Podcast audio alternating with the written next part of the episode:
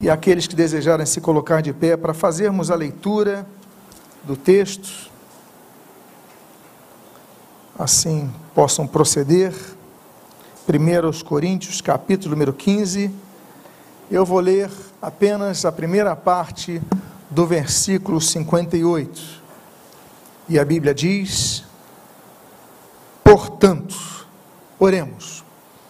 Pai amado, lemos a Tua Palavra, pedimos, fala conosco nesta manhã, abençoa a nossa vida, fortalece o nosso ser, e o que nós pedimos, nós fazemos agradecidos em nome de Jesus, amém e amém. Podem tomar os seus assentos.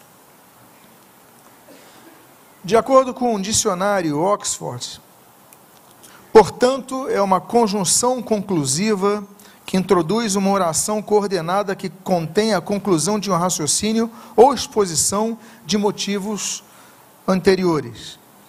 Pode significar logo, por conseguinte, consequentemente, por isso, assim sendo, desse modo, ou até pois. Portanto, é uma palavra que traz consequência a um tipo de pensamento. Eu queria falar sobre três portantos nesta manhã, e o primeiro deles se encontra em primeiro Coríntios capítulo quatro, versículo quinze ao dezesseis, quando a Bíblia diz: porque, ainda que vocês tivessem milhares de instrutores em Cristo, não teriam muitos pais, pois eu gerei vocês em Cristo Jesus pelo Evangelho, portanto, eu peço a vocês que sejam meus pais imitadores. Primeira coisa que nós vemos aqui, a primeira menção da palavra portanto, é o fato de que Paulo, ele estava falando aos Coríntios: olha, vocês podem ter sido os teus pais biológicos, podem ter, ter, ter, ter tido os, teus, os vossos pais na instrução acadêmica, mas espiritualmente vocês só têm um, um pai, que sou eu, Paulo falando. E ele então, ele diz assim: portanto, sejam meus imitadores. Esse portanto traz a configuração da responsabilidade do ensino pelo exemplo. Ora, eu sou pai de vocês, portanto me imitem. E isso tem que ser aplicado não apenas àqueles que detêm paternidade espiritual sobre outras vidas, mas a todos nós cristãos. A Bíblia diz que nós devemos ser modelos para os fiéis. Quando o apóstolo Paulo escreve a sua carta a Timóteo, a primeira carta a Timóteo no capítulo quatro, ele diz: olha, Timóteo, você é um jovem pastor, você vai pastorear a igreja em Éfeso, mas se torne padrão para os fiéis. Ora, Timóteo era novo, a igreja tinha pessoas mais antigas em idade, mais antigas provavelmente até, muitas vezes, na caminhada de fé, antigas nas experiências com Deus, mas Paulo fala: você é liderança, então se torne padrão para os fiéis. O que é se tornar padrão? É se tornar um modelo a ser imitado. Nós temos que carregar essa responsabilidade, porque, volto a dizer, igreja não pode ser um auditório, onde nós apenas frequentamos, nós apenas, então, assistimos ao culto, e concordamos, muitas vezes discordamos, não compreendemos, e vamos para casa e seguimos nossa vida. Não, igreja não é isso, igreja não é auditório. Igreja não é um espetáculo onde você assiste uma pessoa falando, não. Igreja é um corpo, onde as pessoas, elas vão somando-se umas às outras. Mas essa soma não se dá apenas através do serviço que nós possamos dar, mas através do, de, do exemplo que nós devemos dar. Então, igreja traz uma responsabilidade ao indivíduo que a integra, a cada um de nós, sermos exemplos. Não adianta você ser um exemplo aqui na igreja e não ser um bom exemplo na sua casa, por exemplo. Não adianta você ser um bom exemplo na igreja e não ser um bom exemplo no seu trabalho, por exemplo. Não adianta você ser um bom exemplo na igreja e não ser um bom exemplo nos seus estudos. Nós devemos ser pessoas que sejamos modelo para os demais, a tal ponto de os demais verem em nós um padrão que desejam seguir. Olha, eu quero ser o dor. Paulo, ele vai falar no outro texto, eu estou aqui em primeiro Coríntios quatro, mas em primeiro Coríntios capítulo onze, ele diz assim: olha, sede meus imitadores, como eu sou de Cristo. Porque Paulo não puxava então a responsabilidade apenas na sua experiência de vida ou na sua forma de ver o mundo, não. Ele falou: sejam meus imitadores, assim como eu sou de Cristo. Então, portanto, a vida cristã não deve ser apenas uma vida de frequência, de assimilação de conteúdo e de ensinamento, mas da prática disso. Por isso que Tiago fala que nós devemos ser não apenas ouvintes, mas praticantes da palavra. Então, portanto, esse portanto é importante. Por quê? Porque nos leva a sair dessas quatro cadeiras com uma responsabilidade. Eu tenho que ser um modelo de Cristo, um exemplo de Cristo, onde eu estiver. Segundo, portanto, o que eu gostaria de falar, está em primeira aos Coríntios, capítulo quatorze, e os três textos estão em primeira aos Coríntios, porque há, há cento e quarenta e três portantos na Bíblia. Eu estou separando três, vou trabalhar mais no último. Mas o segundo, portanto, está em primeira Coríntios quatorze, no versículo trinta e nove e no quarenta, que diz assim: portanto, meus irmãos, procurem com zelo o dom de profetizar, e não proíbam que se falem em línguas. Tudo, porém, seja feito com decência e ordem. Nós vivemos em um, um complexo mundo evangélico, onde nós somos... Uh, nós somos distribuídos pela multiforme graça de Deus em várias tribos. Deus é um Deus que unifica no Espírito, mas permite que cada grupo mantenha a sua característica. Quando Deus vai dividir a terra prometida para Israel, ele divide em doze tribos diferentes. Era um povo, mas doze características diferentes. Os da tribo de Judá tinham características que os de Manassés não tinham, que os de Dan não tinham, que os de Zebulon não tinham, por exemplo. Cada um tinha a sua característica. Jesus, ele quando vai separar o seu pequeno grupo de discípulos, doze pessoas, ele separa doze pessoas com características diferentes, temperamentos diferentes. E nós aprendemos que Jesus escolhe essa equipe. Jesus podia ter feito e exercido o seu ministério sozinho, podia ter exercido seu ministério com qual ele, ele escolhe doze, exatamente o número das doze tribos de Israel, mas com pessoas com características diferentes. Deus usa pessoas com características diferentes, graças a Deus por isso. E é por isso que a Bíblia diz ali em Romanos capítulo doze, assim como diz em primeira Coríntios capítulo doze também, que nós somos integrantes de um corpo só, mas esse corpo é constituído de vários membros. Esse corpo, onde Cristo é o cabeça, tem pessoas que são mão, tem pessoas que são braço, tem pessoas que são perna, tem pessoas que são joelhos, tem pessoas que são tornozelo. Mas todos têm uma função no corpo.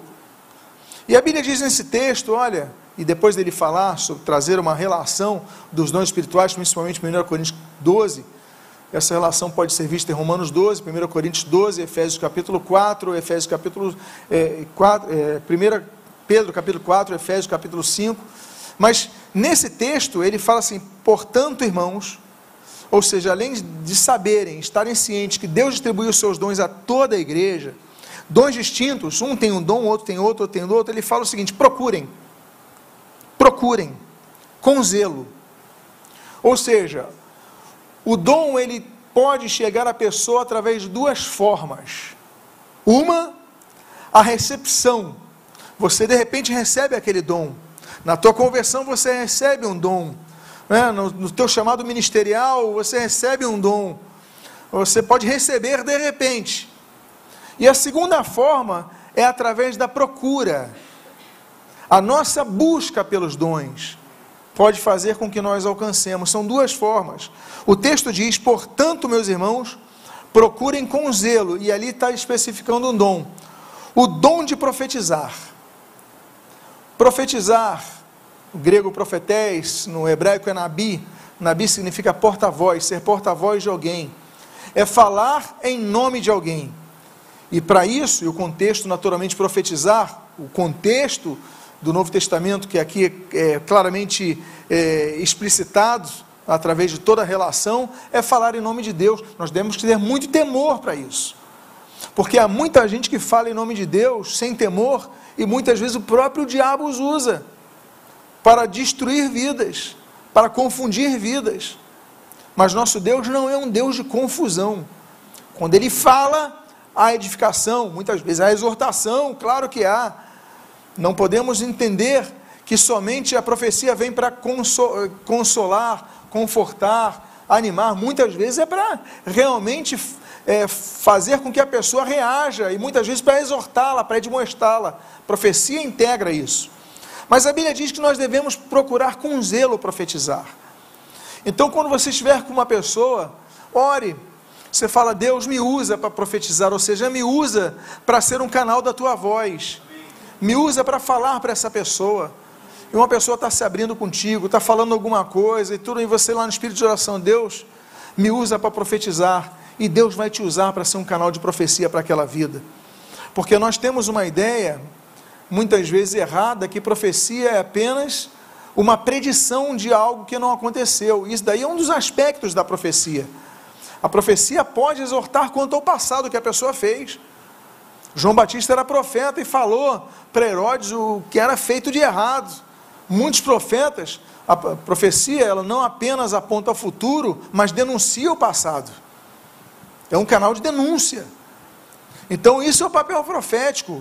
Então, sumamente, como eu já expliquei para os irmãos, profecia é Deus falar.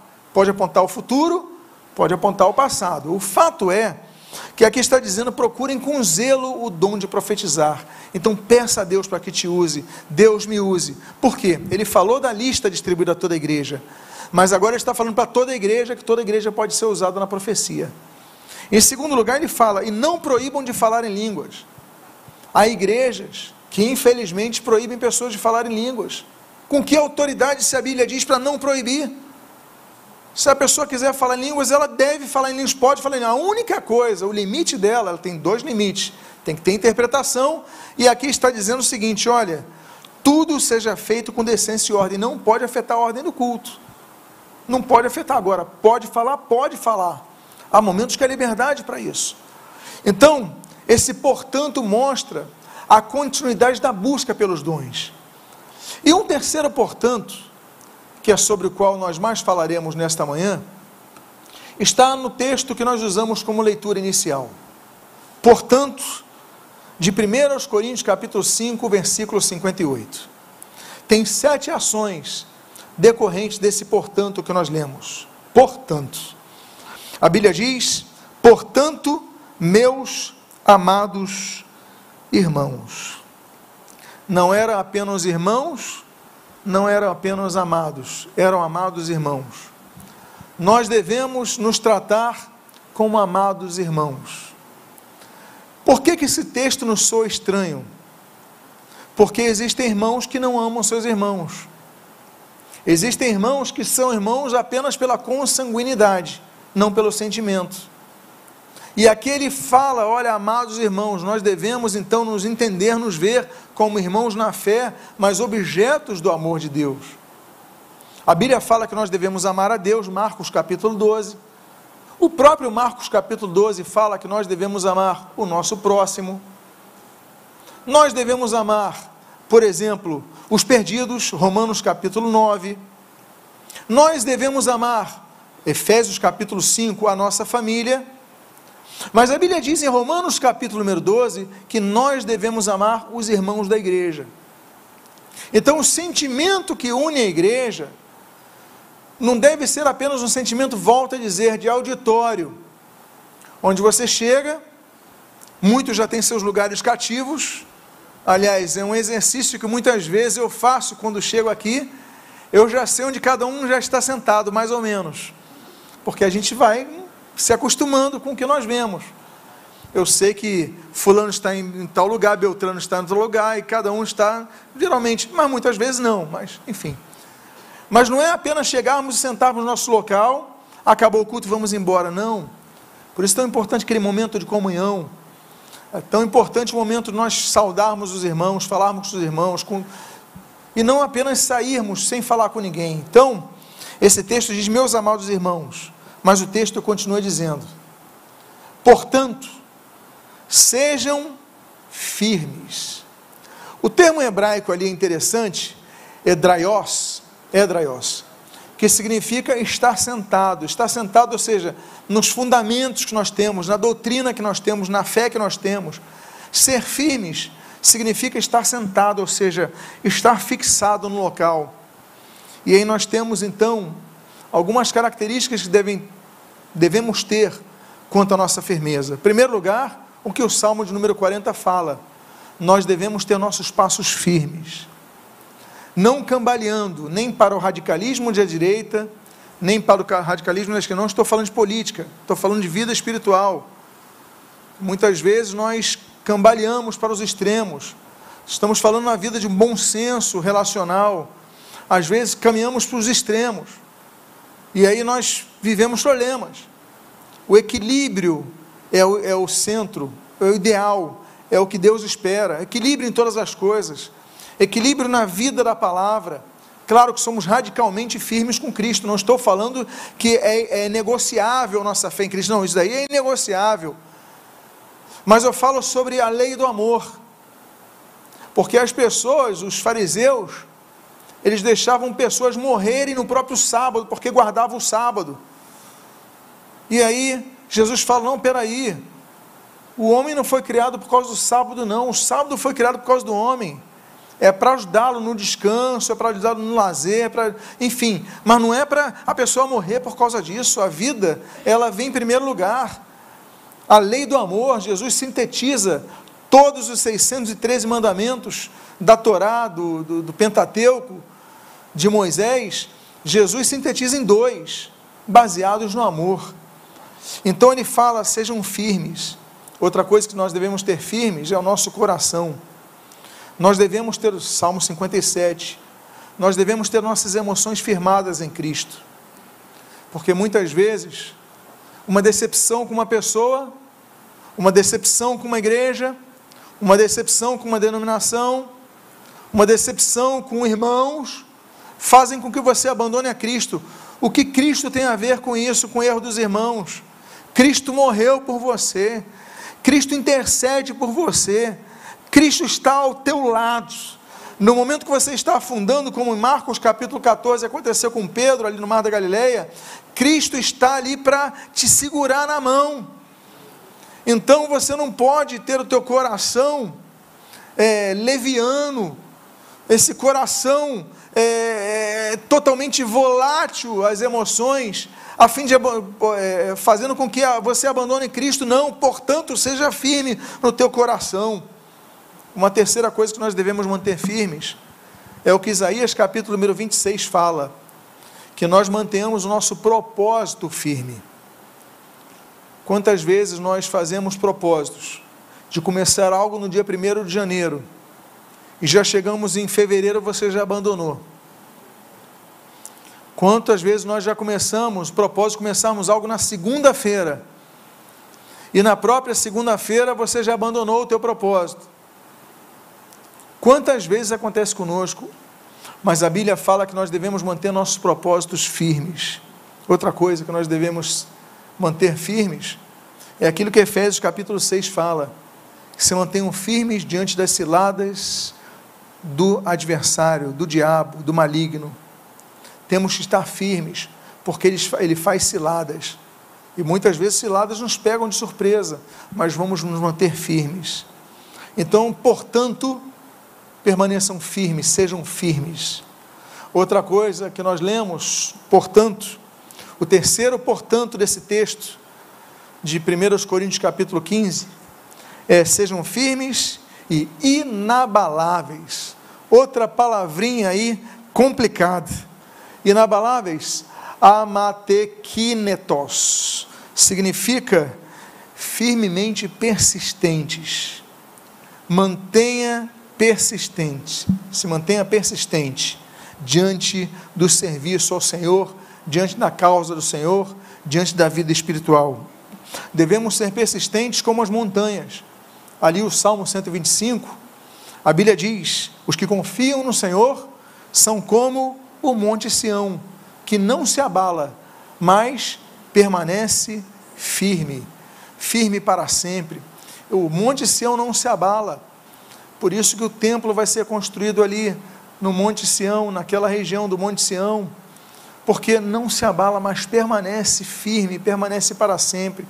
Então nós devemos ser inabaláveis. Ah, uma coisa aconteceu conosco, perseguições nos abalam, abalam, já falamos sobre isso, é, é, decepções nos abalam, decepções de pessoas nos abalam, o desemprego nos abala, é, a enfermidade nos abala, tantas coisas nos abalam, mas a Bíblia diz, sejam firmes e inabaláveis, ou seja, apesar do susto inicial, do soco inicial. Uma vez eu estava ouvindo a reportagem que um, um antigo lutador, pelo menos da minha época, o Mike Tyson, ele estava falando, ele falou, não, o importante é você ignorar os primeiros golpes, não, nem, nem observar os primeiros golpes, porque às vezes o primeiro golpe você já se entrega. Não, seja firme, ainda que golpeiem você, continua persistindo, porque depois você vai ganhando firmeza. Então, sejam firmes, inabaláveis. E o texto continua dizendo ali, e sempre abundantes, pericel, sempre abundantes, ou seja, o que, que é abundar? É você produzir além do esperado. Devemos frutificar. Quando procuraram João Batista para o batismo, na época de Jesus, ali quando no Rio Jordão, em Cácerela Rúdia, naquela região, então, João Batista não batizava todo mundo que procurava, ele falava o seguinte, olha, produzi, pois, frutos dignos do arrependimento, demonstrem que vocês se arrependeram. O fruto é importante, nós devemos produzir, ainda que, muitas vezes, essa abundância demore, é compreensível. Marcos capítulo quatro, Jesus, ele fala que o fruto, ele vem sendo produzido com o tempo, é paulatino. Você não vai, de repente, ter todos os frutos que você... Não, porque a árvore começa como semente. Ela vai crescer devagarinho, vai produzir seus primeiros galhos, vai produzir suas folhas, depois vai começar a produzir frutos em uma quantidade, eles vão amadurecendo, vão produzindo outros frutos, e assim surgem os frutos. O que importa é que nós não deixemos de produzir frutos. Por quê? Porque Jesus diz em João capítulo quinze, aliás, um texto que ele fala muito afirmativamente sobre a necessidade de nós produzirmos frutos, ele fala que nós devemos produzir os frutos com abundância, ou seja, começamos a produzir frutos, não podemos parar de produzir frutos. Não existe férias na vida espiritual. Você pode tirar férias na vida ministerial, você pode tirar férias na vida acadêmica, você pode tirar férias na vida profissional, você pode tirar férias, não é? O problema não são as férias, mas eu digo, na vida espiritual a gente não pode tirar férias, porque temos que produzir frutos constantemente, sem parar. Por isso que ele fala, sempre abundantes, perissal, ou seja, com ah, transbordamentos, transbordando. É você ter uma cesta preparada para frutos e vir mais. E é o que ele espera de nós. E ele continua dizendo, então, no quinto aprendizado, sobre essa palavra, portanto. Portanto, sejam sempre abundantes na obra do Senhor. Agora eu vou focar ao sentido do texto que Paulo escreve. A abundância espiritual deve ser constante, mas abundância na obra do Senhor, sempre abundantes na obra do Senhor. O que nós fizemos, faz, fizermos para o Senhor, tem que ser com excelência e com abundância. Significa não pararmos. Há pessoas que começam uma jornada ministerial e param. Volto a dizer, por decepções, por dificuldades, por cansaço. E é normal que todos cansem, somos humanos, não temos um corpo incorruptível, precisamos de dormir, precisamos de tempo para descansar, isso é normal. Mas quando ele fala, sejam sempre abundantes na obra do Senhor, ele nos fala sobre essa lei que opera em nossos corações de servo. Uma das canções que foram cantadas nessa manhã, é que como servo, ele se ofertou, Jesus se ofertou como servo. Ele veio para servir, sendo o Rei da Glória, sendo o Senhor dos Senhores, o Rei dos Reis. Ele veio para servir. E nós devemos aprender a servir. muitas vezes temos dificuldades em escalas para cuidarem de crianças, para ensinar as crianças lá atrás, para ficar na, na portaria, para ficar na recepção, para ficar no som. Por quê? Porque nós nos acostumamos apenas a sermos uma igreja auditório, e isso está errado. Temos que ser uma igreja de servos. Nós ouvimos a palavra conjuntamente, mas nós dizemos assim: o que precisa que eu faça? Então busca os ministérios, veja um ministério que você possa trabalhar, mas trabalhe para o Senhor, produza frutos, sempre abundantes na obra do Senhor. Ele aponta onde nós devemos ser abundantes. Paulo escreve aos Coríntios, não sabemos quantos membros eram, frequentar, faziam parte da igreja de Corinto, não sabemos, sabemos que a, igreja, a cidade de Corinto era uma cidade grande, uma cidade portuária grande, um grande porto ali no Istmo, é, ali na, que ligava o o Peloponeso, a Acaia, na região da Grécia. Era um porto muito intenso, uma cidade muito grande, então podia ter uma, até uma membresia, é, digamos assim, que, que mudasse de tempos em tempos, mas o fato é que ele fala para toda a igreja: sejam sempre abundantes na obra do Senhor, ou seja, não sejam apenas espectadores de um culto, trabalhem, busquem trabalhar, se envolvam, sempre abundantes, ou seja, se vocês já, já produziram frutos antes, agora vocês estão sentados, claro que há tempo para tudo, mas se vocês já produziram fruto antes, não deixem de produzir frutos, é o que Paulo está dizendo. Por quê? Porque o amor, ele é traduzido no serviço. Quem ama, serve, quem ama, se doa. Filipenses capítulo dois diz: olha, não busquem vocês fazer coisas apenas para os seus próprios interesses, mas façam para o interesse de outros. Por que que é isso? É doação. O que que é isso? É você dizer: não, eu, eu aqui sou servido, eu estou na igreja, eu estou me servindo, eu louvo porque tem uma equipe que me serve, eu, eu ouço a palavra porque tem pregadores que lhe servem, mas e o que que eu posso oferecer para servir a igreja, para servir os demais irmãos? Então nós devemos adentrar a esse portanto.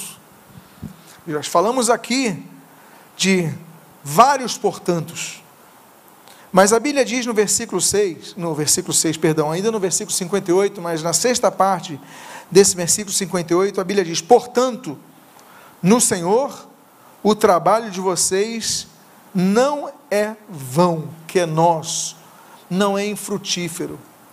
Quando nós trabalhamos, a gente falou sobre produzir frutos, mas a Bíblia diz: no Senhor, o vosso trabalho não é vão. Quando nós servimos a Deus, nada do que nós fazemos é vão, nada, não há coisa vã que nós façamos para Deus, se nós o servimos, através do serviço aos nossos irmãos, nada é vão.